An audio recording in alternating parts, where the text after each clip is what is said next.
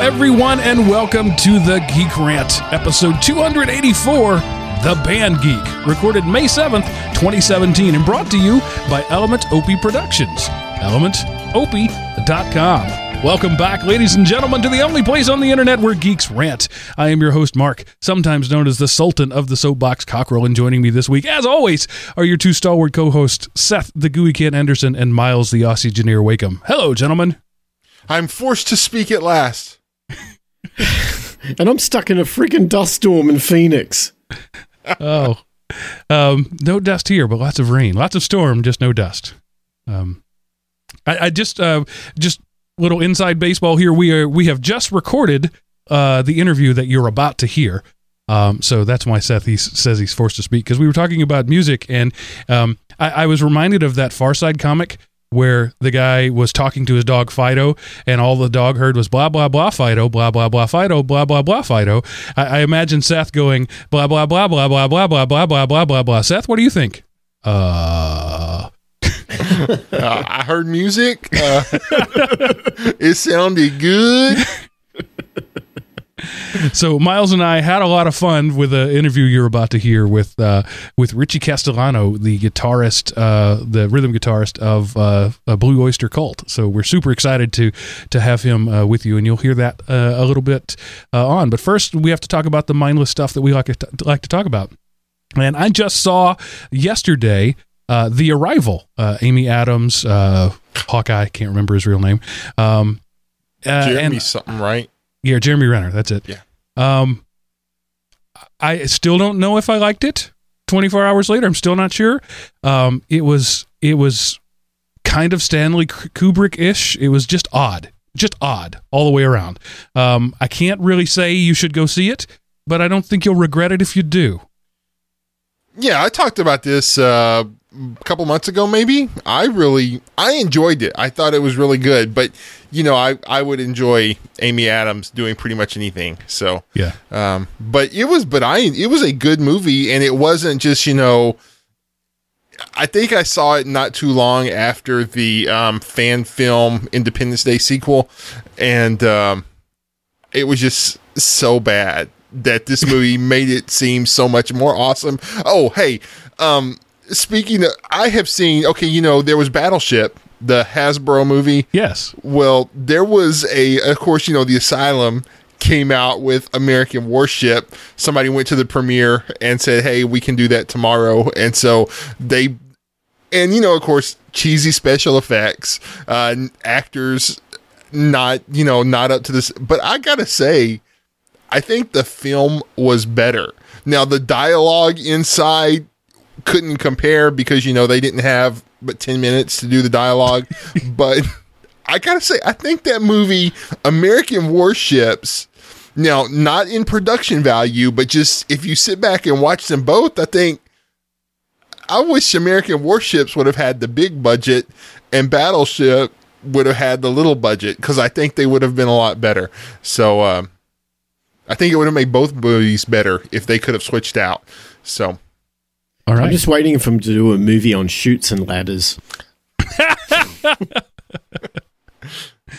I don't. I was trying to think of a clever tagline. I can't come up with it. Uh, not the cherries. Um, uh, and and just a, a this is a first slides time, and stools would be the asylum version. There you go. So there you go. This is the first time ever uh, I had a negative Craigslist experience. I just, you know, I've been so positive about Craigslist. I, uh, uh, a guy had, you know, I, I told Miles and Seth uh, we recorded uh, pre-recorded a show yesterday. I said that today I was going to go pick, be picking up some outdoor furniture uh, from a guy there. I've mentioned here on the show that we were um, looking to uh, to get some outdoor furniture, and so I was talking with the guy, and and we would settled on a price, and he was like, I, I, want you to send me a picture of your driver's license since you're coming to my home, so I can you know know you want to see." I thought, well, that's an odd thing, but I, I snapped a picture and and blurred out everything but my uh, my picture, so you know, and my name, so he didn't have my driver's license number and all that. Uh, and um, and then I was all ready to go, and I was going to go after church today. I had some friends lined up. It was more stuff that I could put in in one truck, so I had two trucks and a couple of guys. And then uh, we're about ready to head out, and he sends me a text says, "Yeah, I already sold it. Sorry." Uh, uh what? And, he was. And, he was going for the identity theft with the driver's license. He Hmm. probably never had it.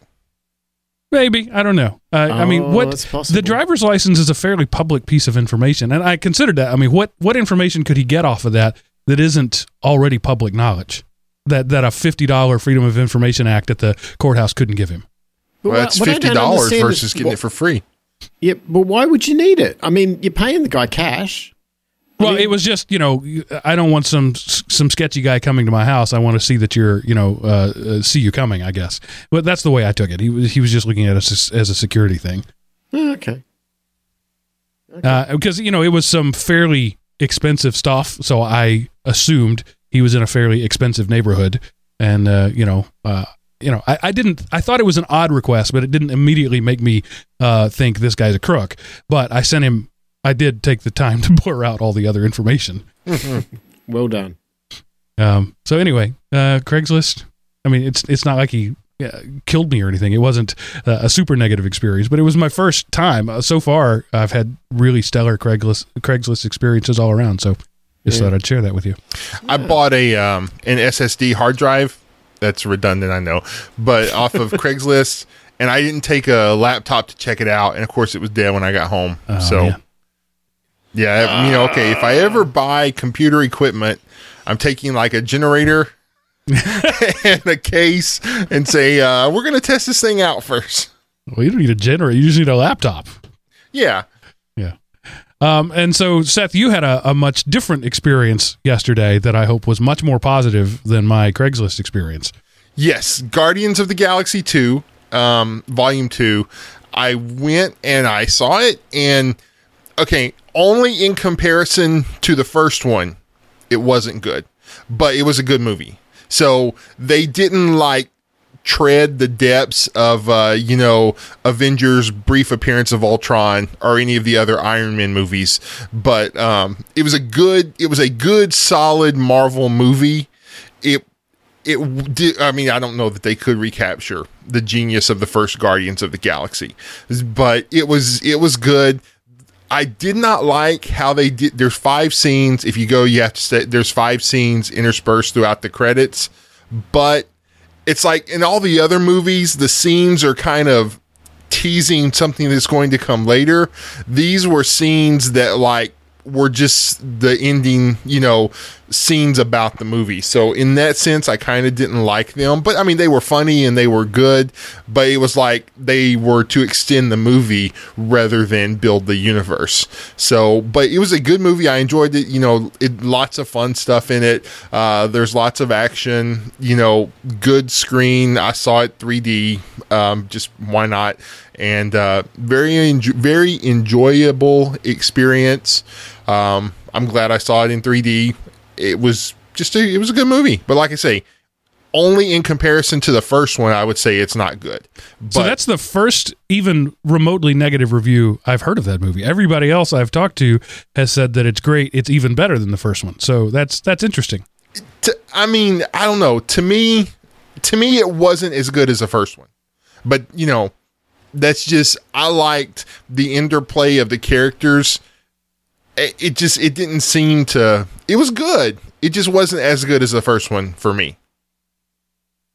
All right. And then, of course, Miles is all about documentaries. I, I on his recommendation, I watched the uh, Silicon Cowboys uh, documentary on Netflix, uh, the story of Compaq uh, in Houston. I, you know, I knew most of that. I grew up around that. I was from Texas in that time. Um, there wasn't a lot of new information there, but it was. It was presented in a way that was educational. And my th- uh, uh, 13 year old, almost 13 year old, uh, did sit down with me and, and was interested in it for a few minutes. So, in that sense of, you know, historical, uh, taking something historical and make it at least vaguely interesting to a 13 year old, it was good in that regard. um, but you saw uh, yet another documentary, Miles. Yeah, I saw Risk, the uh, Julian Assange documentary, and it's only it only came out on Friday, and it's only been in kind of boutique art theaters around the place. It's not out for general release yet, from what I understand. Um, but I saw it, and um, it's weird. I, you know, I my head is spinning around and around on this whole Julian Assange thing because the guys from where I come from, and we kind of I don't we didn't hang in the same circles or anything, but you know, I, I understand where he came from. I understand what the computer clubs were like in Melbourne, where he kind of grew up, because I was in Adelaide, where where I grew up, and I understand that his nature. I understand his, his the hacker mentality and all that sort of thing, and I don't hold anybody to blame for that. Um, I think that he took an enormous risk unto himself by deciding that he wanted to create something he could save the world and make transparent information and everything. And this movie um, is a Laura Poitras movie. Uh, she's the uh, lady who did Citizenfour on the Edward Snowden thing. And it's done very much in the same way. It's like she's in the room with him, and the movie tracks from somewhere around about 2008, I think it is, maybe a little later. Um, footage that she was catching being involved with that group all through the UK. I'm sorry, maybe it's 2010, something like that, um, all the way through to present day, and it's fascinating to see the footage of what's going on behind the scenes with this guy. You know, where he's in uh, start of the movie. It starts him off where he's in the um, he's in a place in Norfolk, England, where he's been kind of committed to house arrest, if you like, and then they're fighting against extradition and and all that sort of stuff, and then eventually he escapes into the Ecuadorian embassy, and it's all the footage covers the whole thing. Um, so as a as a historical movie, it's brilliant, uh, absolutely brilliant. It does not in any way attempt to try to promote or not promote his cause. It's very good in that it doesn't do that. But you walk away from it wondering whether or not you thought you used to like what the guy did, and then you didn't like what the guy did, and now you don't know what you like or you don't like anymore. What's up? What's down? Who knows? But uh, it was a good movie. So, yeah, I'd say watch it when it eventually comes out in general circulation. It's worth seeing. All right, I, I Julian Assange uh, in my uh, mind is like any other vigilante. Um, he did a good thing in an illegal way, and I am I'm anti-vigilante uh, for that very reason. You uh, you can't uh, su- suborn uh, or or that's not the right word. You can't uh, you can't ditch uh, law and decency in the name of law and decency. Um, and I, and I, I we've had this discussion before. Uh, I am definitely in the uh, um, uh, minority in believing that, but I just I just think that there's a proper way to do things, and and th- he didn't do it. Edward Snowden, the same thing. So um, I, I appreciate the fact that they seem, at least from your point of view, took a, a neutral approach to that. Mm. Yeah, I think so. I think so. I think good documentaries should do that. Just report the facts. Don't try to don't try to uh, you know add context. Just tell the story. Right. That's why you think uh, Michael Moore is such a great movie maker, right? Well, Michael Moore doesn't tell the story exactly right. He tells he he he starts with a story and then applies film footage. So yeah, exactly. He's the exact opposite of what I like. Um, I I I feel like Michael Moore's films are right up there with uh you know Big Brother and The Bachelor. Um, um, and then you uh, I, I I have not seen anything other than the original Fargo movie. Um, so I don't know anything about season one, but apparently Miles season two is doing well. No, season three. Season three. Uh, okay. Yeah, it, it is. I, I got to say, it's a golden age right now in television. Um, some of my favorite shows are out, and they're outstanding. Like I, I love that Better Call Saul show. If you guys ever watch Breaking Bad, this is kind of the spin off from that. Um, phenomenal storytelling. Um, but there, then I stumbled upon the first season of the Coen. Is it the Coen brothers? No, I'm I'm going to get flamed on this one. Um, anyway, whoever put Fargo together originally, the, the movie, um, they put together a, I think a six episode uh, TV series on FX. Got some phenomenal actors involved in it. Uh, Martin Freeman, uh, the guy who played the Hobbit, uh, and uh, played Bilbo in the Hobbit and amongst other amazing things. He's on Sherlock. He was in it. Um, Billy Bob Thornton is the villain in it, and amazing acting. Some of the best I've seen in years. Uh, but the first season of Fargo was phenomenal. Uh, you know, cinematography, great storytelling, the whole bit, but very, very, very violent. I mean, really violent. And I, it was not too violent where I could not watch it, but there was always that aspect to it. Um, but it was amazing television experience. And then the season two came out, and season two was uber violent. I mean, from episode one, it was blood on the walls and the whole bit, and it, and I just could not get into. I could not get past episode one.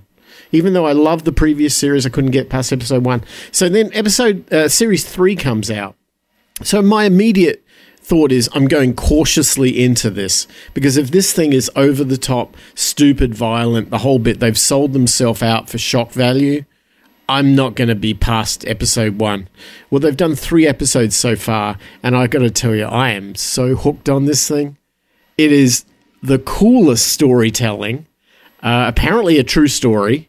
It's got um, uh, Ewan McGregor is acting in it, but he plays two characters, uh, which is phenomenal, and they are completely opposite characters. I mean, it if you were to ever challenge an actor to really come up and do their thing, this was the canvas he needed to be painted on. And he has risen to the challenge. It's absolutely phenomenal. Um, so yeah, if you haven't seen it, it's on FX. Uh, but check it out, Fargo, the third series. You do not need to have watched the previous ones because Okay. what they what they do is they just take a a bizarre criminal murder story that is just ridiculously weird and they turn it into Hollywood and they do a beautiful job at it. So are there are the any characters the same, or is it a whole new set each one? Whole new set, whole new place, Okay. whole new actors, everything's brand new. It's like a totally new story. And if I um, I might be uh, no, I think I'm right in saying this. Um, the crew that did Legion, that I know you watched, Mark, Yes. They did this as well. Oh, well, that sold me on it right there. Yeah, so you might be uh, you might be interested in this one. Although right. there's not not that much comic book stuff in it. Right. No, I, you know what I thought about Legion was it was a good story in spite of the fact that it was in the Marvel Marvel universe. Uh, that actually, if anything, took away from it. Um, But anyway, um, I, there's something I just wanted to mention in in the um, it's got a lot of potential, but it hasn't used it yet. Category. Uh, I think it's on NBC. Uh, Powerless. Um, it's it's in the DC universe, uh, and it's um, it's Wayne Corp, but not Bruce Wayne. It's uh, Bruce Wayne's cousin um, running uh, uh, Wayne Corp, and I'm blanking on on the character's name. But anyway, um, the this this version of Wayne Corp sells um, superhero survival stuff. Like the rubble poncho. When superheroes are fighting and rubble falls on you, you need to be, be able to pull out the rubble poncho to protect yourself. Uh, or when Dr. Psycho gasses the entire city, pull out your Wayne Corp gas mask and continue on with your day. And uh, it, like I said, the the the premise is brilliant, and it's got one of my favorite actors ever in it, Alan Tudyk, uh, who was Wash uh, from um, Oh yeah, Firefly, uh, who's been, uh, you know, he was uh, in First Night. He was in uh, the voice of every character you've ever liked in any animated movie was probably Alan Tudyk, um, and he. Uh, Really is the only reason I'm still watching it, uh, because I keep waiting for it to get good. It's you know it started bad, it got a little better, and now it's up to okay. Uh, so maybe it's going to get better, but it's on. Uh, I think it's NBC. Uh, I think there are eight episodes in now. Um, so it's it's worth checking out uh, just for the the camp factor. It's got uh, Vanessa Hudgens, uh, uh, who you may or may not know from uh, High School Musical. If you grew up in my household, there was a few years there where everything was High School Musical. Uh, she was Gabriella, and they do let her sing once in a while. But it's uh, it's a it's a fun um, po- potential thing that just hasn't quite lived up to the potential. So, Seth, I really think you might like it a lot. I probably would. There was a uh, a comic book years ago set in the Marvel universe, and it was called Damage Control, and they were the people who rebuilt after all the superhero battles, and it was like a little mini series, and it was hilarious because it was just like it was like a con- a construction company and cleanup company that um anyway, it was funny, but it was like this, and I really loved it, so I would probably like it. Yeah. so the first episode of, of Powerless, Vanessa Hudgens is um, new girl in the big city. Uh, I forget the name of the city, uh, but they're she's she's going into the city, riding the subway. First day at uh, at the new job, right out of college, and um, the, her train gets attacked by a supervillain, and she's like, "Isn't that amazing?" And then a superhero comes in, and and she's watching the battle out the window. Everybody else in the subway is like reading their newspaper and watching the filing their nails. It's like, yeah, this happens every day. And and she she actually looks out the window and says, "This doesn't happen every day. I, I can't believe you're not watching this." No, it does every day. Uh, so, like I said, lots of potential there. I just hope it lives up to it. Cool. And uh, I'm not going to do any uh, um, listener feedback uh, this week or tech news because um, we're already uh, running a little long for uh, what's about an hour interview uh, with Richie. so, Seth, go ahead and tell us now what happened this week in history. All right, Mark, since you asked so politely. On May the 7th, 1954, the IBM 704 was introduced. IBM announces the IBM 704 data processing system, the world's first mass produced computer to feature floating point arithmetic hardware. Besides this ultra geeky distinction, the IBM 704 will leave its mark in computer history before it is discontinued on April 7th, 1960. Both 1960. Both Fortran and Lisp programming languages were first developed for the IBM 704, as well as the first music application, Music. Physicist John Larry Kelly Jr. of Bell Labs will synthesize speech for the first time in history on an IBM 704. Not bad for a mainframe. And as a show note, this is the second time the 704 has shown up in this segment of the show. Back to you, Mark. And so I was going to give you uh, just a quick uh, um, Wikipedia definition of floating point, but I can't even understand the first sentence of Wikipedia. Uh, so I'm not going to. I, I, I, pride myself on being able to take complex concepts and, and give you a, a, simple Reader's Digest version. No, not in the 30 seconds Seth allowed me there. Um, floating point is a thing that only computers can do. Um, and this it, was the first one to do it. And this is a great week for history stuff. I found several things. I was like, I'm going to use this one, and then no, I'm going to use this one. No, I'm going, to, and then I settled on this one. So the the first part of May, I don't know if it's like year end bonus review or college students finishing up their projects so they can graduate. Um, but this is a great weekend for a history of computers. Yeah, uh, and uh, I believe the the the term that we use. I hadn't thought about that, Seth. That uh, lots of lots of technology was done by students at universities and schools are about to get out, um, and have been throughout history. Uh, wow, interesting thought. Um, but we still use teraflops, which is or, or flops, which is uh, floating uh, point operations per second. I think we're up where I don't know what the high, highest one is right now, two teraflops or something like that, which is like two trillion floating operations per second. Is so that's still what we measure computers in uh, their speed and their capacity. Um, and 1960 was the day. Like yep. me a fast computer.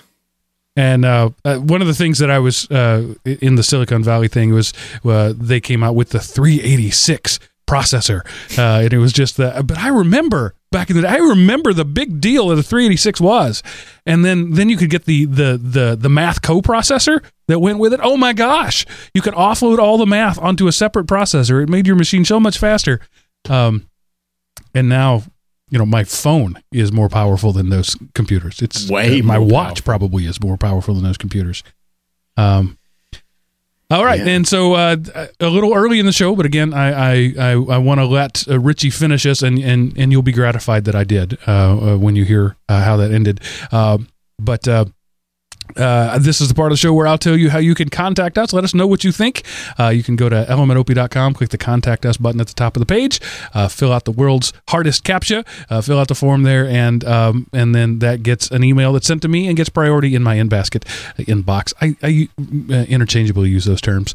Um, and you can Uh, also, uh, send an email to uh, geekrant at elementop.com or fi- dial 559 IMOP and leave a voicemail on our Google Voice line. All of those ways uh, will be a way that you could uh, appear right here on the show with us, either in text or voice format. Uh, we, we like hearing from you. Uh, as I've said many times before, this is listener generated radio, and so what you say matters. Um, and now, Seth, what do you have this week to lower my productivity, thus making you seem like a better hiring option? The Mega Penny Project. Check, check.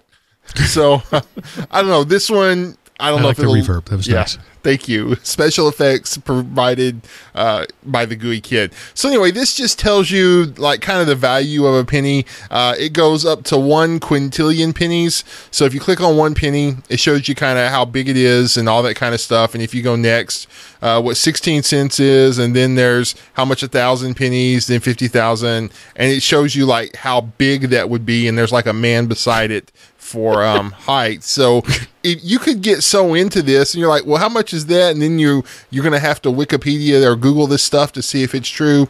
And then your boss will say, hey, why don't you continue looking that up at home? Here's a cardboard box for you. so anyway, uh, on your way out the door, just email me, um, elementop.com. Uh, what do you think, Mark? I, I, you are getting more nefarious as time goes on.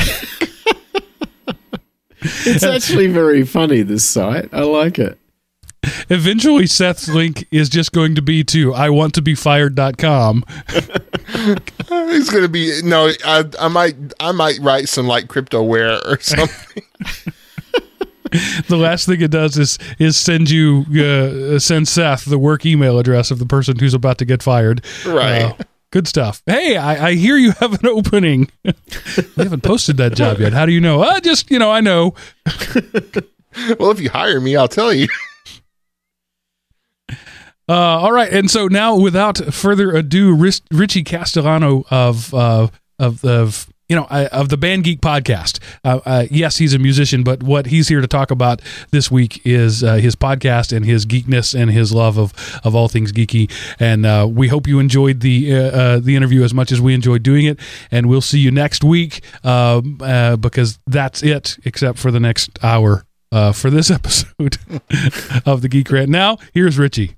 Hey, Richie. First, thanks for being with us. Um, it's uh, it's always a, a good thing to have a guest on, but uh, when the guest is as notable as you are, it's even better. Uh, so let's just start out with uh, introduce yourself. Uh, who is Richie, Richie Castellano, and and what makes you so notable? Uh, notable. Wow. Okay. My name is Richie Castellano. I'm a musician from New York. I uh, have a podcast called Band Geek. It's on the Riotcast Network, and it's about blending my love of nerd culture and music. And when I'm not doing that, I am the current touring guitar player and keyboard player in the legendary rock band Blue Oyster Cult. And I wear a lot of other hats besides those two. I'm an active YouTuber, uh, but those are the big ones. I love how I guess you that's put what makes me notable. you put podcaster first, rock star second. That's, Right. that's awesome. P- podcasting takes more work, as you know. Indeed. it's m- it's more of a pain. Uh, so Miles is one of those uh, uh, interesting guys who every now and then just drops, you know, uh, fascinating things about you. Like, you know, oh by the way, you know, I used to arm wrestle with Fidel Castro in middle school, um, and and one of the he he he knew somebody who knew you, and uh, and this all came about because of a discussion we had a little while back about the the bridging the gap between the artificial and and the and the real. Uh, so uh, we talked specifically about amp modeling, among other things, and uh, that's where you came in. And he saw you live and saw you, uh, you know, uh, literally an A/B test alongside a guy who's u- using, you know, a bunch of quote unquote real equipment, and you using the virtual equipment. And so that's sort of how how you came to be with us. So talk a little bit about that, you know. Um, that part of your musicianship. How do you get to be um, uh, to blend the digital and and the artistic in such a way that that this little box at your feet sounds like you know a, a classic cabinet, for example? Um, well, I guess first I can give you guys a little backstory onto the why, uh, which I think is important. I was raised as a blues guitar player in a house with my, a father who's a blues guitar player who has a spectacular tube amp, a vintage tube amp collection of, he has almost every model of 60s Fender, many in pristine condition, and that's really important to him. And some of that rubbed off on me. And even though I wasn't going for some of those, uh, classic, like soulful blues tones, I was going for more hard edge rock stuff, I still liked the tubes. So I went through plenty of iterations of different rigs, uh, with based around tube guitar amps. And when I finally started playing with Blue Oyster Cult and they moved me over to the, to guitar, which that's another story. Uh, I was using rental gear and I was using rental Marshalls and Mesa Boogies. And, you know, Marshalls and Mesa Boogies sound great, but not when 500 other people have been beating them up all year long and they haven't been maintained. And then you get these weird amps that sound ratty and broken and your tone is just crap for the entire show. So I got really tired of this uh, using the rental gear. So I'm thinking, all right, it's I think it must have been like 2010 or something when I switched. I said technology has to be getting better now to where I don't have to deal with this anymore. This is ridiculous. I spend most of the sound check just trying to get these terrible amps to sound good. So I actually just took a shot in the dark and I bought a Line 6 Pod HD 500, which was a few hundred bucks. I think it was like under $500, which isn't that bad. And, you know, I sort of looked down on it when I first got it because I said, oh, you know, I'm a tube guy, I like real amps, but now I'm forced to use this, you know, it seemed like a toy to me, you know, it, and I think the reason and the perception of it being a toy is the price point because it's inexpensive. So when something's inexpensive, you think, oh, this can't be good. But you know, I was wrong. After it, it took an adjustment period. I, would say like six weeks or so, or maybe more, of me just fidgeting with the thing. I finally started getting some really good tones out of it. And and at first it was like a hybrid. I was using the pod as just a front end uh, with a real power amp and a real cabinet. I brought I brought a solid state thousand watt power amp with me, uh, class D, so it was only like eight pounds, which was great for airline travel and we were using a rental 412 cabinet. And that was great. And after just a refining process, I got it to a point where I really was happy with it. And then every night I just had a very similar sound, and that's what you want when you're touring. But uh, then the Helix came out, which is uh, there's it's funny because Line Six was the pioneer of this modeling technology, this guitar modeling. But when I say modeling, if I'm not sure how educated everybody, all your listeners are to what this is, uh, should I explain what that is? It's always best to assume we know nothing. Okay, um, so what modeling is, you, you, okay? There's traditional guitar amps. You plug into the guitar amp. Uh, there's tubes or transistors in it that make it go. What modeling does is it's digitally capturing this sound so you can take it with you in some sort of digital device, plug your guitar into it, and play through the digitally replicated version of that sound. That's a simple explanation to what modeling is. It's it's capturing the amp uh, in digital the digital world. Uh, so you don't have to carry this huge amp with you. It's in some sort of box or computer or whatever. So Line Six really pioneered this technology and had the first decent sounding gear with their pod, which was like this kidney shaped big red thing, and it sounded sort of good, uh, but it wasn't as good as the real thing. And they sort of fell behind because other companies like uh, Fractal, who makes a device called the Axe-Fx, which is really great, or uh, Kemper, which is another great device. It's a profiling amplifier that you can actually capture your own amps. And there's a company, I think it's from France, called Two Notes, that they all do wonderful, wonderful digital models of these amps and Line 6 was sort of not really competing in that arena until last year when they introduced this thing called the Helix, which um, was priced competitively, so it was considerably more money than the Pod, and it had all the bells and whistles that you could ever want. And with that, it also gave you the ability to load impulse responses, which is a big deal. An impulse response is something that it's, it's a method of capturing. It's like modeling, but it's something like a modeling procedure that you can do yourself. So to do an impulse response, you take your favorite speaker cabinet, you mic it up, and you send a pulse through it. And sometimes it's like white noise or a um, oscillating wave, like a uh, and then you mic that up, you record that into the computer. It captures that as an impulse response, and it saves it as like a, a like a second or two wave, a very small file. and you load that into your modeling device and then you can play through the sound of that cabinet that you just that speaker cabinet that you just captured. It's really awesome and line 6 hadn't done that in a while so they just added that capability to this and that was really attractive to me as well as all the interfacing and user friendly features and touch sensitive screens and all this crazy stuff. So i just you know bit the bullet and i bought it. And I was amazed by how much easier it was to program and how quickly I was able to get sounds up and running. And what happened is I liked it so much, I eventually ditched the cabinet, I ditched the power amp. So now when I play, it's my guitar into a wireless, into the Helix, into the PA system. The end. That's it. All right, so let's talk about the, that ease of, of programming. So it, Mm-hmm. you're you're wandering around a pawn shop in upstate New York, and you find this vintage Marshall just sitting there, and you, you think this is the perfect thing. I have to have it. You buy it, you bring it home. How long before plugging it in, plugging it in at your home, uh, do you have that modeled and ready to go? I don't actually model the stuff myself uh, because uh, if you have something like the Kemper, which I mentioned before, that's a profiling amp. That actually that that hardware comes with the capability for you to actually model or profile your own amplifier. The the Helix doesn't do that. Okay. They give you like 30 or so amps to choose from, and then you can load your own speaker cabinets. So uh, you you really can't do that with the Helix. I've done that with. Uh, I have another device that I use sometimes here called the Two Notes Torpedo Cab, and that allows you to make your own impulse responses. And I've you know sampled one of my own amps that that way. But with the Helix, it, that's that's not what it does.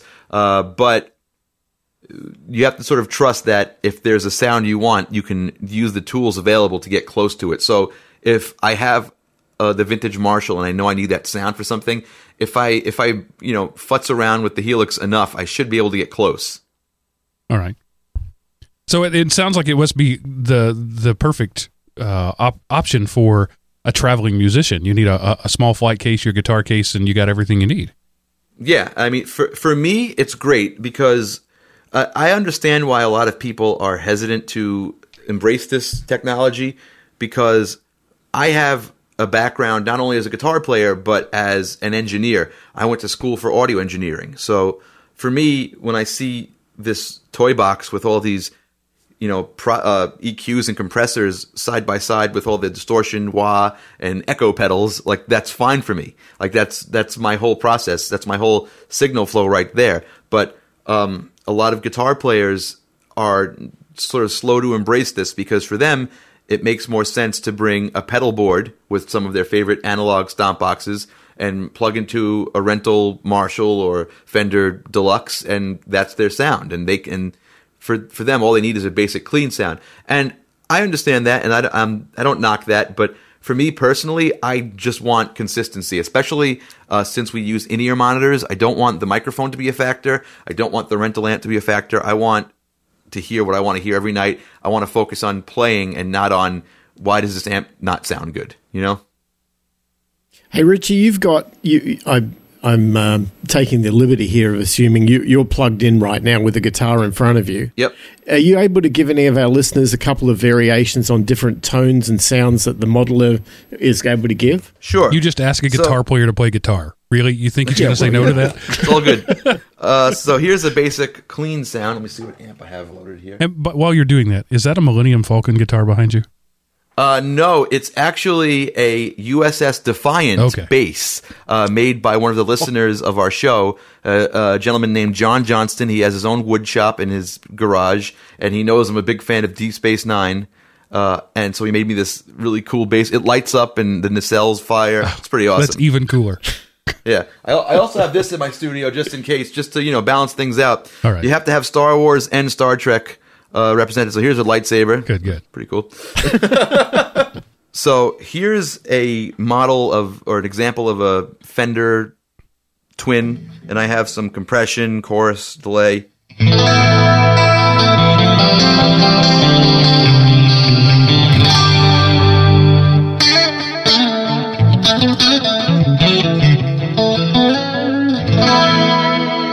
Uh, here's something with a little more grit to it. This is based on the famous Dumble amplifier.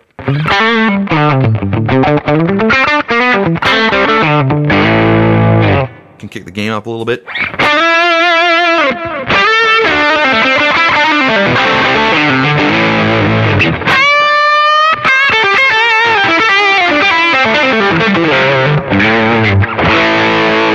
Throw a little tremolo in there for a vintage sort of thing.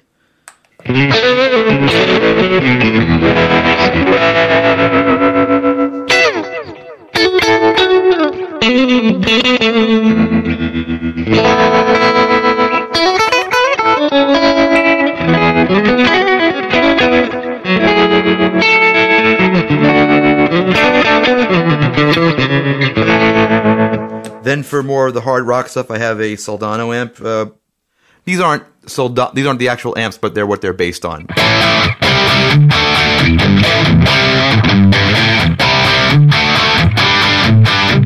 It's like a very meat and potatoes rock and roll sound that you can play most of the night with.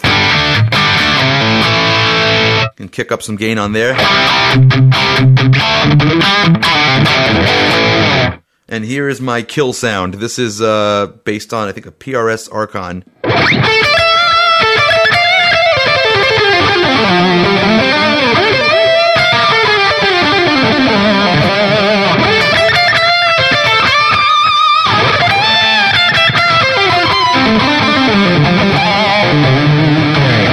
I just want to point out to people who may not uh, be musicians, may not have spent thousands of hours listening to different amplifiers, and, and he's not just.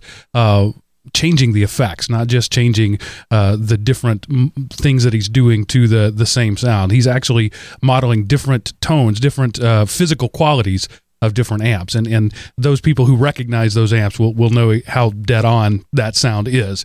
But it, it really goes beyond just uh, adding a chorus or adding some distortion or, or something like that. It's it's completely um, uh, recreating a physical spectrum of equipment. Yeah, and another thing to to uh, keep in mind with this, and you know, I get into debates with people on in YouTube comments and all that stuff, uh, is that this is one example of these amps. Because if you have, if you put three Marshalls in a room, the same model, they're all going to sound different. So they're different examples of these classic tones. And another thing that guitar players usually have trouble with is the sound of their mic'd amplifier. Because a lot of us, I mean, me too, when I get my amp, I want to put it on 10, go in my, my studio and just crank it and let the, let the walls shake. But that sound and that feeling you get is a lot different than the feeling or the sound of putting a microphone right up to the speaker. And that's the sound where, with the modeling gear that you're trying to capture, is that mic'd up speaker sound. Wow. You know, I, I, Mark, you'd said before. I mean, I, uh, Richie, I'd seen you guys play in San Diego in January. Um, it was a casino. I can't remember the place. And what was mind-boggling when you're in the audience watching this sort of thing was to see. So, just to describe for the listeners, when Blue Oyster Cult play, you've got what uh, five? No, six players. How many you Uh, got? Five guys. Five guys. I'm sorry. Okay, so you're on uh, what stage left? No, you're on what, Oh, whatever. sta- stage right. you're on stage right. Yeah. Yeah. I'm looking at it from the yeah. Anyway, you're on stage right. You've got the legendary Buck Dharma, Don Roeser, the guitar, the guitarist from the heavens, is on the other side of you, and he's playing pretty much analog, right? He's got a Um, It not hundred percent. Ah, okay, There's um, okay. hi- th- th- I also did a video on this on my YouTube channel. If you check that out, we, we did a whole gear rundown for everybody in the band. He's all he's mostly analog except for like his um, he he has all analog stomp boxes. Um, he's using the preamp section from a Marshall amp and his effects are digital. I mean, his uh, his delays and reverbs are coming from an old uh, Alesis Quadraverb, and his he's not using a cabinet. He's using a two notes torpedo, the um, the rack version that also acts as a load box for the amp. So the it's mostly analog up until the speaker section that is modeled. Right. Okay.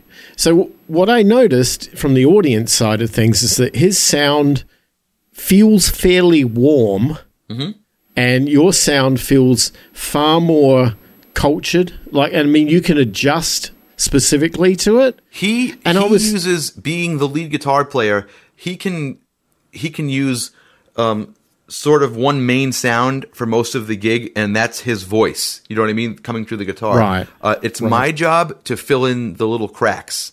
So I'm always trying to change things up where I can complement what he's doing. And and when I'm not now, look, other sidemen, uh, they have to be in gigs where they never get spots like lead spots or just some some spotlight time, and that's fine. But this band is not like that. Buck is very giving, very generous.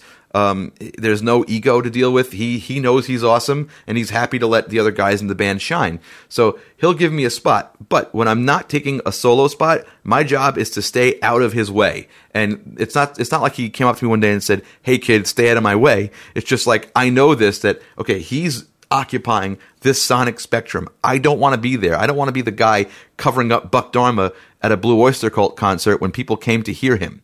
So I try to make sure my rhythm sounds have a little bit of a scoop to them just to leave room for his mid-range information. I try to make sure my clean sounds have some sparkle to them because I, you know, like we all want him to occupy the focal point. And I'm, and like you noticed, I'm trying to just get different colors in the palette there so I don't step on him, but I still enhance and add something interesting to the, the finished Yeah, product. b- But you do much more than that, though, because I, I noticed. I think in one of your Band Geek podcasts, you'd mentioned that he his output's stereo and your output's mono. yes. Okay, and that's probably why it felt that way in the audience. Mm-hmm. And having listened to that and sort of looked at it, I, I started realizing that you know I've been what been listening to Blue Oyster Cult since I was a kid, and I kind of you know went through all the albums and everything. So I'm you know very obviously a fan, but the lineup constantly changed over the decades, and with with you guys, the, the your input, the um, Jules on drums, and whether it's you know Danny or or Kasim on bass, you've provided them a uh, if you like a foundation and lifts them up, and they are so much more pronounced because of what you guys do underneath them that you've taken a couple of guys who were legends who could have easily been sort of legends in their time and you've retained their position by f- by pushing them up. I don't know if you realize how well you've done that, but Well, I really appreciate you saying that, and that's that's the gig. That's what we try to do. I mean, that's on our minds all the time. Uh, is we want to make not only the song sound good, but whoever is singing the song or playing the lead, like we're we're there to make it as powerful as possible. And and I, I appreciate you saying that because that's something we, we work very hard on on doing. Well, I, think you also add so much more to it because, um, you know, for the listeners who haven't seen uh, one of your uh, shows before, they should. I mean, that's just a, a given. But the second part of it is that you, your personal contribution is so strong that it's given a whole new breath of life to that band and it's phenomenal. I mean, it's absolutely outstanding to see you guys, especially when you do songs where you and Buck are both sharing a lead, like Vigil or something like that. Um, it's crazy cool. I mean, it's absolutely amazing. So Well- I, I got to give you guys props to that. It's brilliant. I, I appreciate that. I, I, I mean that overall, that seems to be the uh, the feeling I'm getting from the people who are big fans of the band, and I I love that. That's great because I'm you know I'm trying to when I get like like I said before when I get a spot I'm trying to hit the marks, but when it's when it's time for Buck or Eric to do their thing, I'm just trying to be in support mode. So I appreciate that, and I mean really it's it, I mean it's their gig. It's not my gig. So I'm trying to really focus on them. But there are some people and I've seen some YouTube comments where it's like, why is this idiot taking a solo? I came here to see Buck Dharma. so I get some of that too, but it's it's mostly positive stuff. I can't complain. Buck needs to rest a few measures every now and then.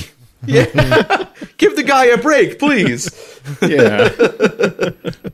Well, I, I want to transition, if I could, into uh, what you what you self uh, proclaimed as your first job, your your YouTube slash podcast career.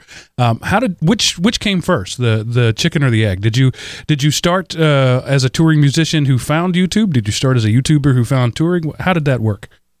I started okay. I, when I came out of college, I didn't. I had no plans of playing in a rock band at all. I just didn't think it was going to happen for me. I don't look like a rock star, so and that's sort of important. So I didn't see that happening. Uh, so I focused on audio engineering and production and trying to write songs and all that good stuff. And I got involved with Blue Oyster Cult through audio engineering as a sound guy, and then after subbing for them as their front of house sound engineer, I eventually was able to jump in there when they had uh, an emergency vacancy on bass, and then I got moved over to guitar and keyboards a few years, years later. Um, so when I was moved over to guitar and keyboards to replace me on bass, they ended up getting the incredible and legendary Rudy Sarzo, who played with Ozzy, uh, Whitesnake, Quiet Riot, Dio, to name a few. Uh, and you know he's a real rock star, but he's also a very brilliant guy. And he would, while we would all play video games and and you know read whatever, he was always watching tutorials on 3D animation or or trying to learn like a new skill, and I admired that. So Rudy gave me probably the best piece of advice anyone's ever given me. And this is a piece of advice that I tell a lot of young musicians, whether they listen to me or not. Uh, we were just talking, and he said, "Oh, you know, do you have a YouTube channel?" I said, "Oh, uh, I don't think so. No." He says, "You don't put v- videos on YouTube?" I said, "No, I don't." He goes, "If you in this day and age, and I think it was like 2006 or seven or something when he said this to me, he goes, if you don't have a YouTube channel, you don't exist. If you're a musician." And, I'm, and that was really a tough pill to swallow because all of my skills were geared toward sound and audio. And I didn't want to make music videos. I just wanted to make songs and, and recordings, audio. And, you know, on his recommendation, I set up a YouTube account and I started looking through old camcorder recordings and just started dumping stuff on YouTube. And another thing that really got me into all this. I'm the the the name of your podcast is very fitting because I'm a big geek. I I've recognized that I'm a geek, and as soon as I sort of came to terms with the fact that I'm a geek, my life got better. Because when you're a geek and you're in denial, that stinks because you're trying to be something you're not. And I'm sure we all know someone who's like that. And like, well, you know, you're a giant geek, but you're pretending you're not. You're trying to be cool, and it's just making everything worse. We call those closet uh, geeks. Yeah. closet geeks. I, I have no time for them. So like you are you a geek? Be free with your geekdom. But uh so a thing that I did, and this is this is all related. This is a weird long story, so please indulge me. Um when I joined the band, Eric told me, he's like, okay, you're in a rock band now. You gotta you gotta try to lose some weight and get in shape. And he said, I saw a great special on TV about kung fu. Maybe you should go do kung fu. I know you like martial arts movies and stuff. I said, okay, sure. So I went to a local kung fu school and I started studying and I really liked it. And, and I got a lot of my friends involved. So at one point, like 10 of my friends were all going to this kung fu school. And we were hanging out one day and I said, you know what? Let's go in my backyard and let's film us fighting. Just, you know, I said, we're all taking kung fu. We're all badasses now. We should be able to, like, you know, do some cool moves. So I I, t- I looked at the video. I we recorded this stuff. I looked at the video, and I'm like, wow, this is not very cool. It's just kind of pathetic and silly looking. So what I did is I took that and I put d- poorly dubbed sounds and horrible sound effects on it, and I made a story, and I made this kung fu movie just for me and my friends, and it was very funny, and, we, and it was a big goof. And then more people started seeing it, like my friends started sharing it, and they all started saying, "I want to be in the next one." So we we made more, and everyone got more and more complicated and more involved and cost more to make. And at this point, we'd made nine of them, and they're called the Tiger's Fang. And Eric Bloom from Blue Oyster Cult in one of them. Buck Dharma's in one of them. My wife is is a character. Uh, that we a lot of my friends, and it's mostly I'd say ninety percent musicians are the fighters and the actors in, in these movies. So I showed Rudy this, this, this, believe me, this is all connected. I'm getting there.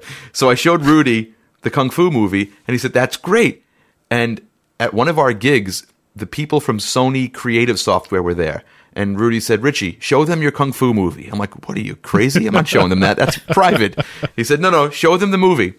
So I showed them the movie, and they said, "This is amazing. Can we repost this on our website?"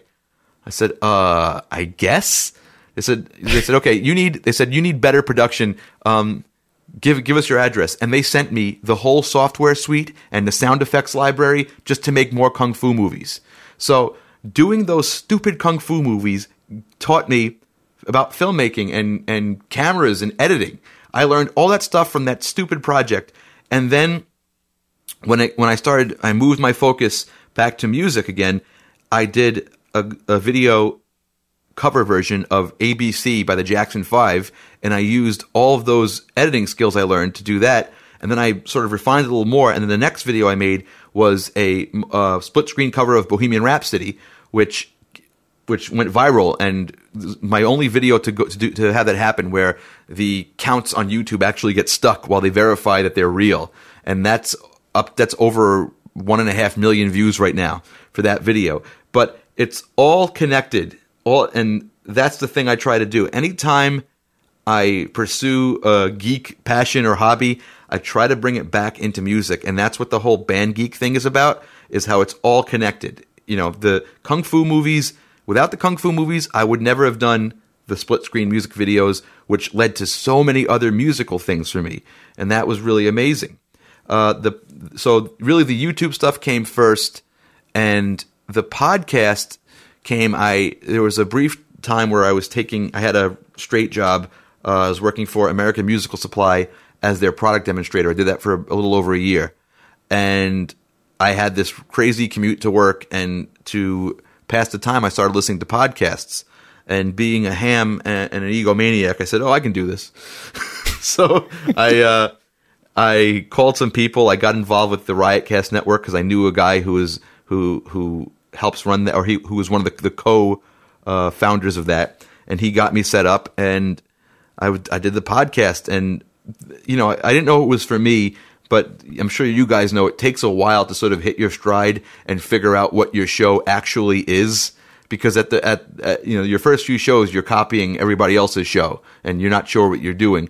And now I've sort of just realized that the Band Geek podcast, it's, it's me and whatever I'm into that week, and everybody seems to be okay with that.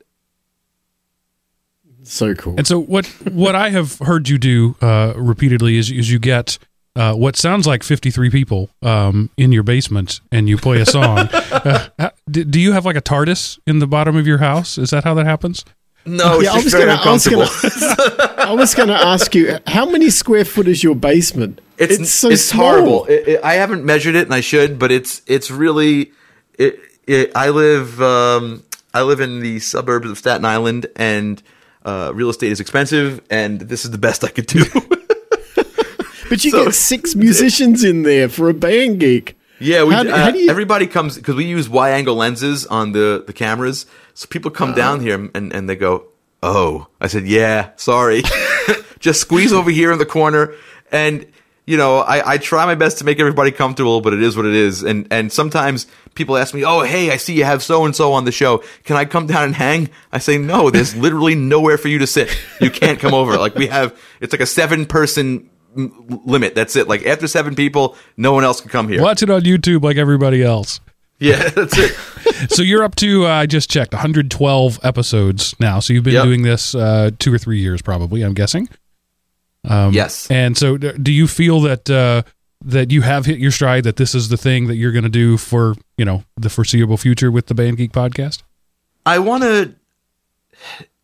I, I that's a tough question because I do like what we're doing, but I also want to change it to become more YouTube centric because I feel like podcasts are sort of like the golden age of podcasts is behind us, and the people who got in at the right time, the uh, Marc Maron, Joe Rogan, Nerdist, Kevin Smiths, like all those guys, you know, they they're established, and also doesn't ha- doesn't hurt that they're famous, Right. But um, uh, they're they're the they're at the top. It's hard to approach that with podcasts, um, and I feel like the majority of my viewers or listeners are experiencing what we're doing through YouTube. So I think in the future we're probably going to try to shift what we do more toward visual and less towards just like a long form audio thing. But I this is something I've been talking about for a couple of years, and I haven't done it yet. So we'll we'll see.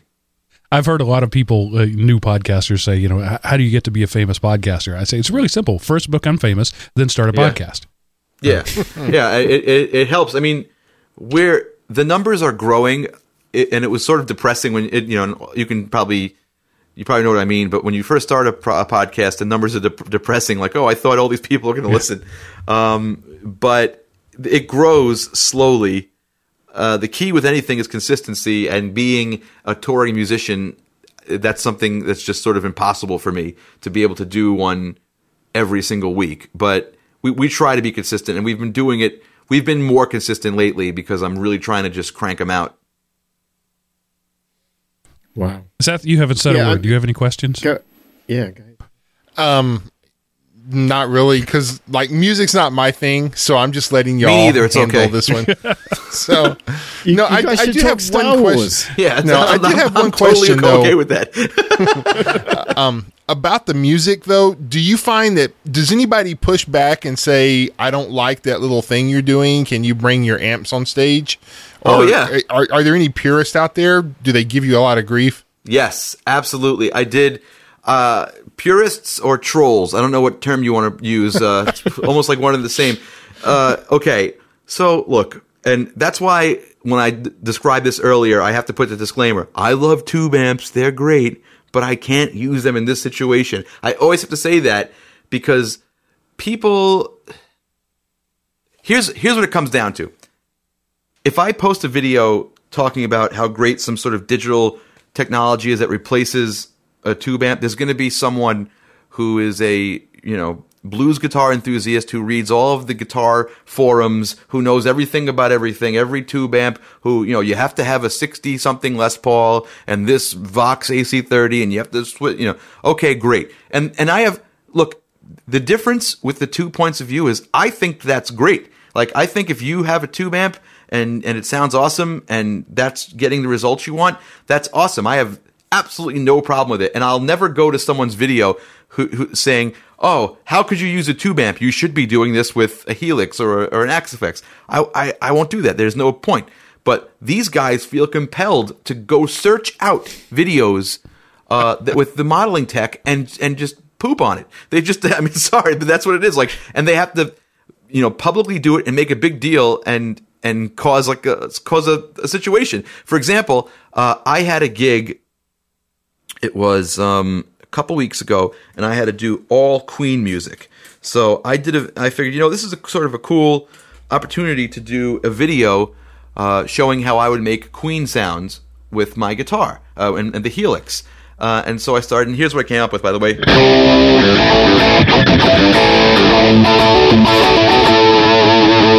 So sounds pretty good. and, yeah um, that's really good uh, and some guy was just like, "This sounds like garbage. Uh, you, you're cheating the audience. How could you do this?" And I'm like, "Dude, I'm flying into this place. I can't bring my stuff with me. You know what I mean? Oh, you, this is gar." And he just kept going on, and, and everybody else watching the live video was like, "Dude, we get it. You don't like this. What are you doing here?"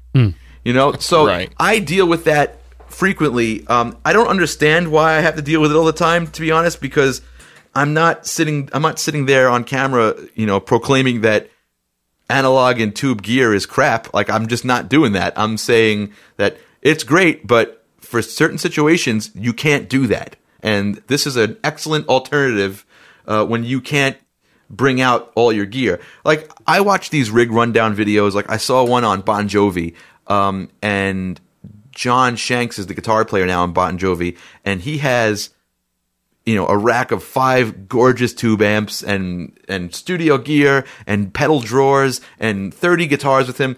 Yeah that would be awesome. I would love to do that. That's great. But i can't. So this thing is for for not being able to do that and only having a limited amount of uh, space on the carry-on cases that we bring with us on the planes this thing is rocking my world because it's doing all of that stuff and it's i'm really satisfied with the sound and the feel of it.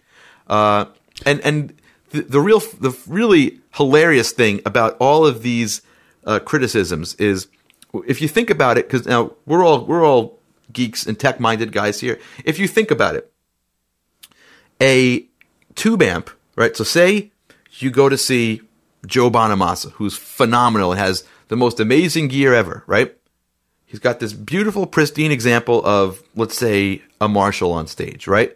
Okay, let's look at that though. That's going, it's being mic'd up, right? Okay, great. That's going into a board, and I would guess 90% of the time that's a digital board. So it's going through a digital converter, right? From the board. Then it's going to most likely a digitally controlled amplifier with digital processing, right?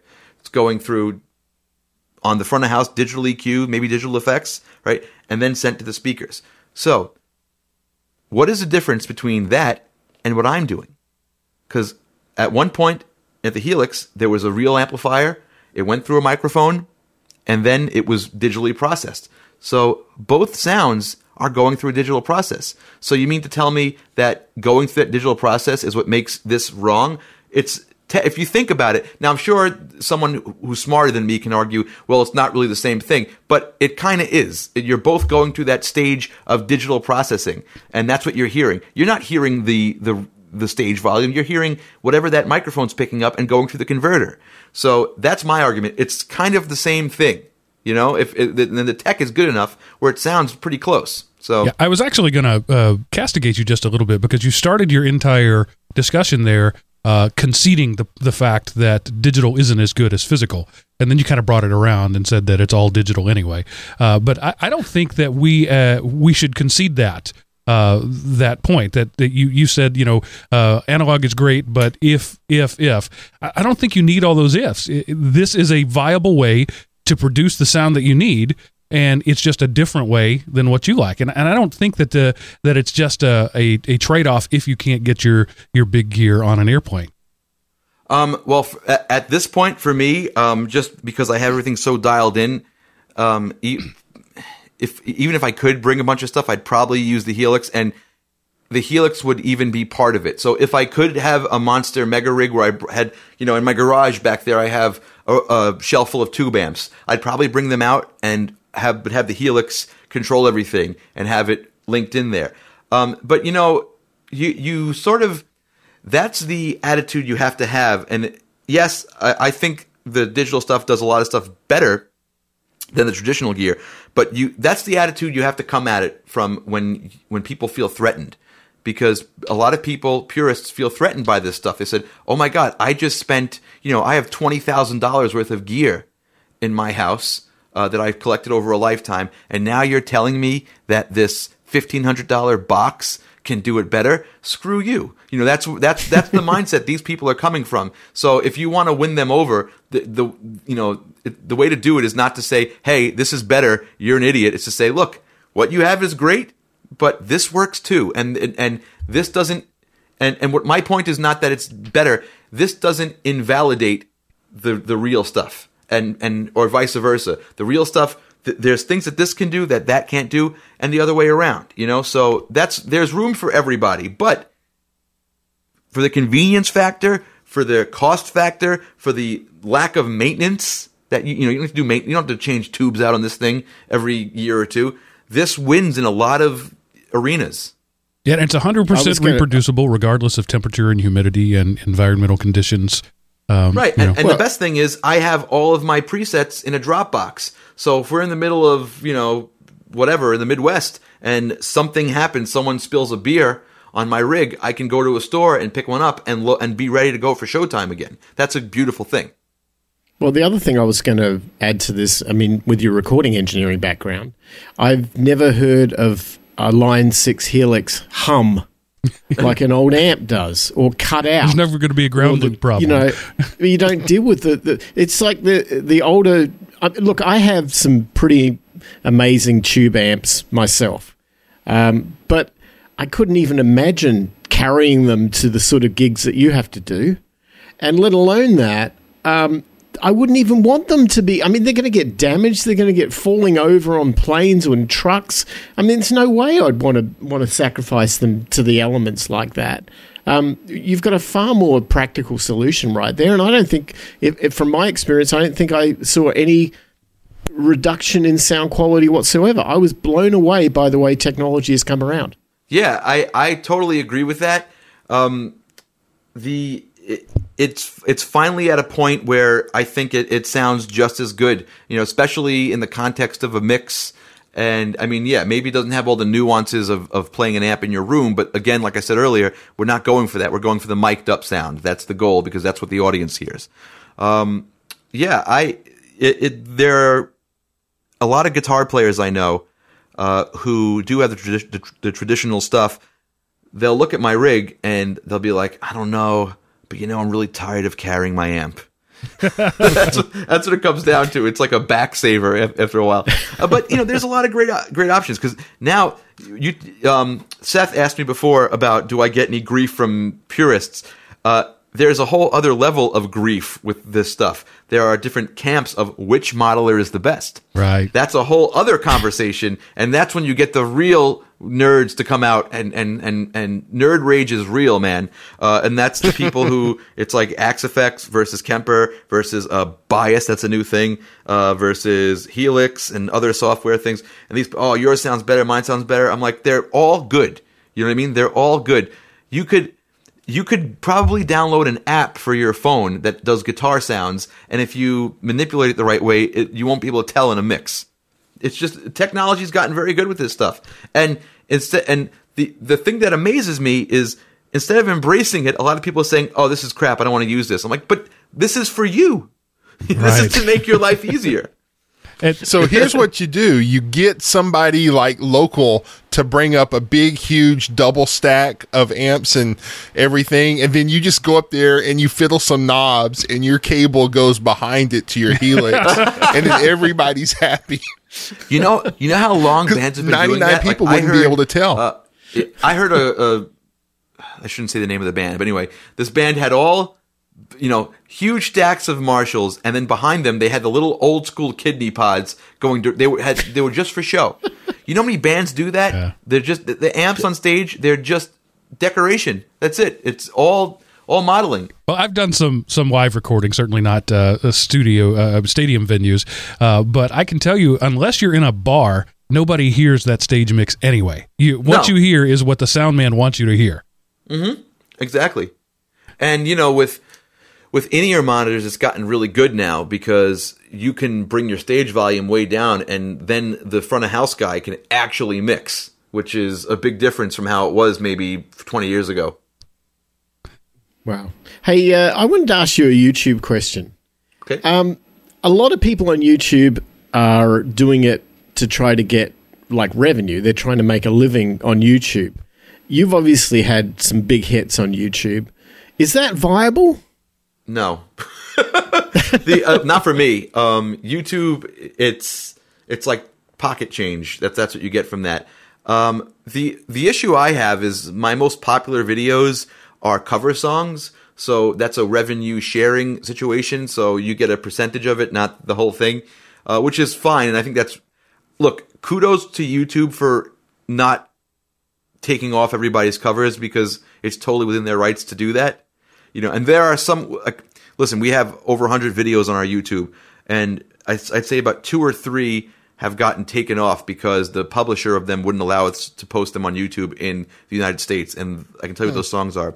It was the logical song from uh, supertramp. Um, kisses on my list from hall and oates and life in the fast lane by the eagles. Those got those got blocked uh, by youtube. But everything else the other 100 songs or so they're up there f- freely. Uh, YouTube puts an ad on there, and and we collect a little money. But it's not. I mean, the the thing is, my my YouTube channel does okay, but the people who are actually getting steady checks from this are the people who every time they put up a video, it's minimum of hundred thousand views, and uh, they can crank out three or four of these a week. And when those kinds of people, maybe they can make maybe a thousand dollars or so a month from YouTube. I'm nowhere near that. Okay. My my Okay.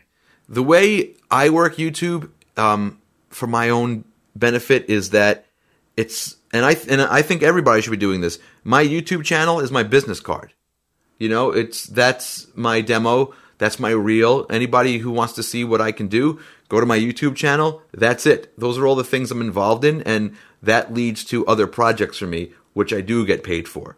So that's that's why I keep doing it. Uh, if you look at it, if you try to look at it as direct revenue from YouTube, no, it's ridiculous. It's nothing, and that's how like the whole music business is. Uh, people streaming pays next to nothing, but it's you have to be flexible and and say, okay, this can lead to something else. So I have to keep doing these YouTube videos because they're good promotion and it's good to have stuff up there. It's just it's good to create content and share it with people so they know what you can do.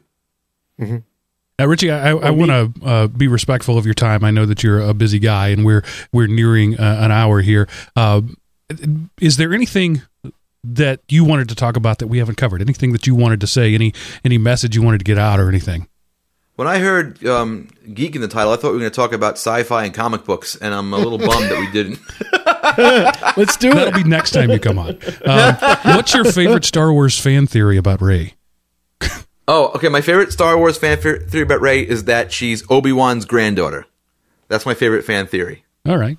And, th- and that huh. there's like that 20 year gap when he's in the desert and maybe he hooked up and and that led to something else because that's totally possible. I did the math. I have a chart. Are- Brilliant. Now, okay, you went to the you went to a convention recently, right? I did. Oh man, you're hardcore. I went to I went to a Star Wars convention. Uh, f- I'd never been to a convention like that ever in my life, and it was uh, it happened during a time when I was off from BOC, and it was in a city where my cousin lived. So I was like, I have to go to this. This is just meant to be. I went. Um, it was fun. It wasn't exactly my cup of tea, but I'm glad I went. It was it was an experience. Let's put it that way. I went to one con wow. a, a, while back. It was in uh, uh, Houston at on the NASA grounds, so it was a different class of of nerds there. Uh, oh, a lot yeah. of a lot of hard science nerds, and I'm telling you, I, I have I'm not even in the class of, of geeks. The, the, I, I, don't even deserve to call myself a geek. As that's how I people. felt at the Star Wars convention. Like I went like, oh, I'm a geek. I'm going to be with my people, and then I saw people really going for it, and I said, oh, I'm not nearly as hardcore as I once thought I was. I'm I'm sort of geek light. I don't think that's a bad thing. I mean, every time the every year that Comic Con comes around, I'm like, should I go? And then I, I weasel out. I get scared of it because I know that I'm going to go there and there's these hardcore geeks, and I'm just going to be going, oh, okay, this is just even too freaky for me. I, so I've got to get I, out. I had an, uh, I have uh, one of the jokes on my podcast is that I wear the same costume for Halloween every year for the last 17 years or so. And uh, it's I have an Obi Wan Kenobi costume that it's every Halloween that's what I wear. And I had it in my suitcase when I went to celebration. And I didn't wear it the first day. I said, let me just sort of scope things out. And I saw like 500 Obi Wan Kenobis. They looked fantastic. I said, I'm just gonna go ahead and leave that in my suitcase. I'm not gonna be wearing this and embarrass myself because these guys they have everything perfect. They have the perfect material. Everything's cut to spec. They have the food pellets, the utility package um, pouches on their belt. They have the regulation boots, and I'm like, uh, I'm I'm small potatoes. I'm an amateur. I can't couldn't do it. In, in my limited experience with that, though, is is the guy wearing a, an Iron Man suit made out of styrofoam and cardboard uh, will get some great compliment from this dude wearing this uh, screen perfect representation, saying, "Hey, that's nice work, man," because they, they really want to encourage people. Uh, instead of discourage, at least that's been my experience. So if you oh, had worn every- the the the Obi Wan light, I think you probably would have been felt right at home. Oh yeah, yeah. It's just you know when it just sort of def- deflated me because I also like, oh, I got this cool Obi Wan costume. I'm at a Star Wars convention. How many of those am I going to see? Probably not right. too many. But it's just it was the, the sheer amount. I said, yeah. I, am not going to be adding anything to this by wearing this uh, this get up. So all the Obi Wans, please take stage light. All the Obi Wans, yeah. Uh, well, we this show we talk about uh, anything from from uh, politics to religion to to news, uh, uh, tech news to whatever. And today it happened to be music. Uh, the next time you come back, I promise I won't mention music at all. How about no, that? it's okay. I'm just kidding about that. I, I like talking about music, but you know, I I wear my my fandom on my sleeve a lot of the time, so that's uh, you know, I'm very happy to talk about music, especially the tech about it. Oh, one thing you know we should talk about really quick is this guitar because I'm playing it. Um, I was actually going to talk about that. So t- this go. is a Line Six Variax guitar, and this is very very cool. So check this out. Um, does anybody, um, Miles, you play guitar? Yeah. Is Yeah. anybody else a guitar player here? I'm a bass player. Okay, well th- this this will apply to you too. So check this out. So I have my sound here, and say I'm playing playing a song, right? And the singer tells me, ah, too high for me. Using this Variax guitar, I can do. I can transpose the entire guitar down a whole step, a half step, or a whole step. It's brilliant. I also have different kinds kinds of tones I could use. I can switch That's- this, say, to a. That's because, 12 in the truest sense, that's not a real guitar. It's a No. it's a synthesizer. It's a it's a digital processing device that Yes, is they call like it a modeling guitar. Yeah,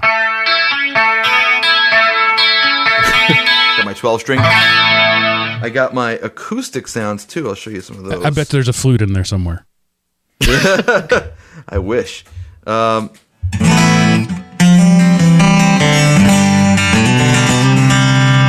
or if you want to go really crazy, you can go. Um, um, where is this? I'm sorry.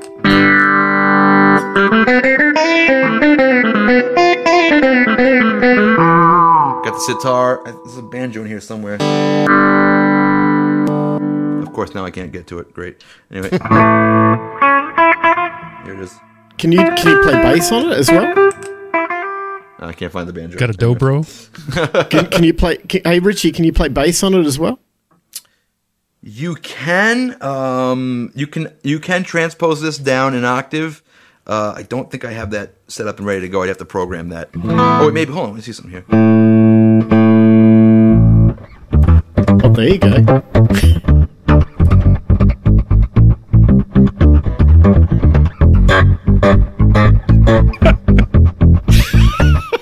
go. Yeah, There's sort of a cognitive dissonance going on there. I'm watching you play a guitar. I'm hearing you play a bass. It's weird. yeah. This is a cool thing. This is a modeling guitar. Um, it has traditional pickups in it that I can activate when I want to, but it also has um, these piezo saddles that go to a computer on board, and you can model Strats, Tellys, Les Pauls, Rickenbackers, uh, hollow bodies, Gretches, jazz boxes, acoustic guitars, twelve strings, uh, sitar, dobro, uh, banjo, and and more. and then when you don't have any of that, you can plug it into just a regular amp out of the Yeah, it's with got a regular. I mean, right yeah. now I'm plugged in Ethernet because that's providing power, but it also has a quarter inch jack that you can plug into a regular amp. Uh, this is not my main guitar, but this is something I use quite a lot in the studio, especially for the band geek stuff when I have to get you know wacky sounds or do some crazy switching.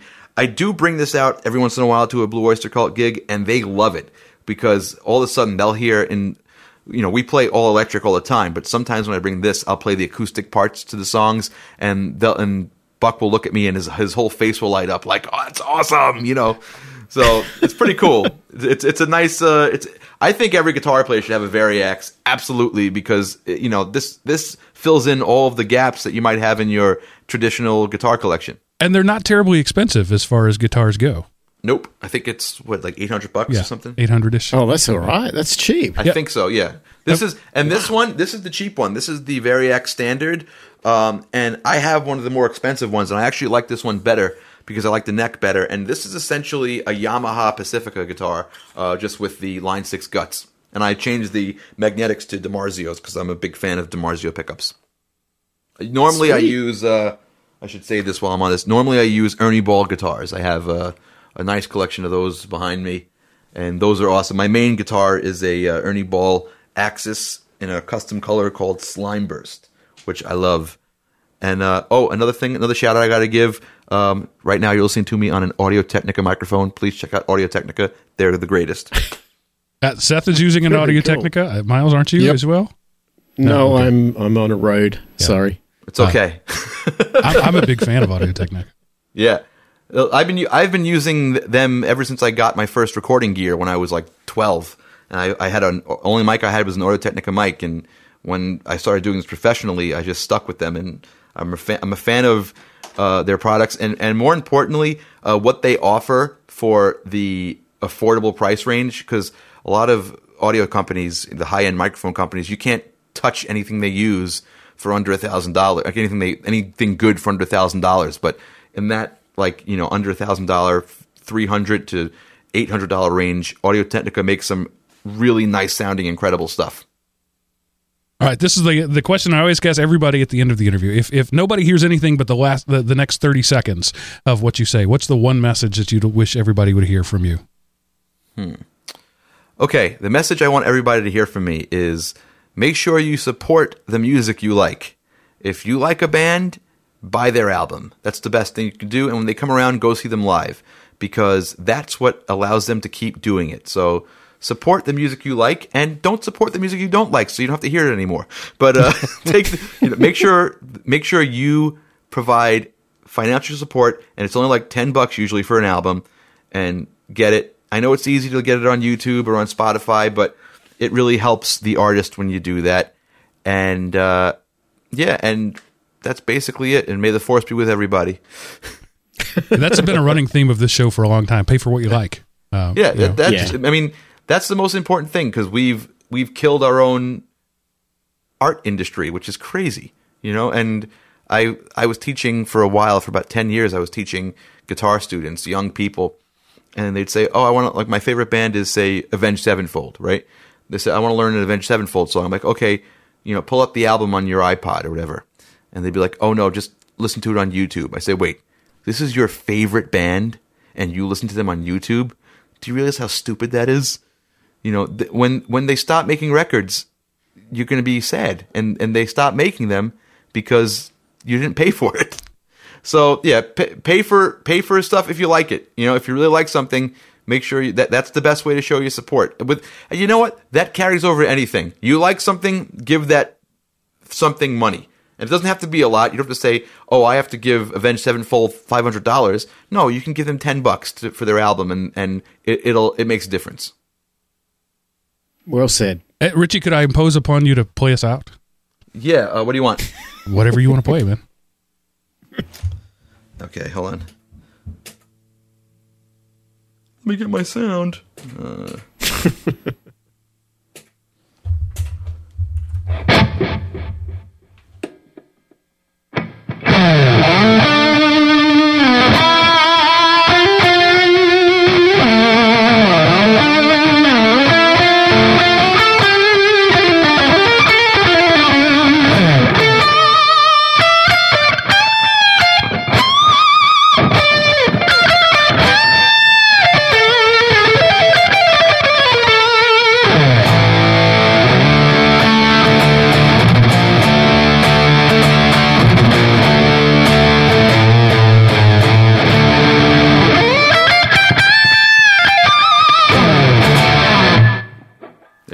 was perfect. I couldn't have asked for anything better. That was awesome. Thank you very much, guys. Thanks for having me on.